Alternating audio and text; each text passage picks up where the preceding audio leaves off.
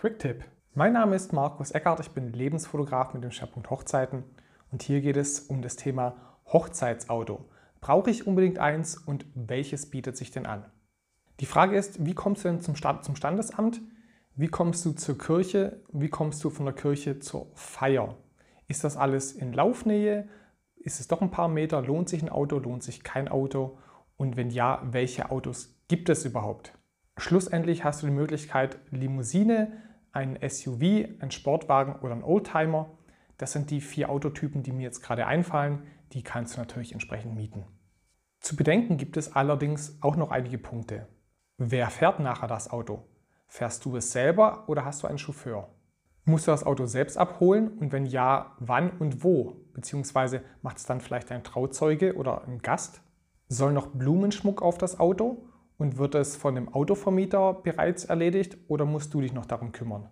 Wichtiges Thema, das nicht zu vernachlässigen ist, ist das Thema Versicherungen. Ist das Auto mit versichert auf dich, wenn du es fährst, beziehungsweise wenn du mit dabei bist? Und hat das Auto Vorschäden? Protokolliere das bitte ziemlich genau, damit es im Nachhinein nicht zu Problemen kommt. Gibt es bei dem Auto irgendwelche Kilometerbeschränkungen, die du mit einhalten musst? Oder zahlst du ab einem gewissen Kilometerstand mehr?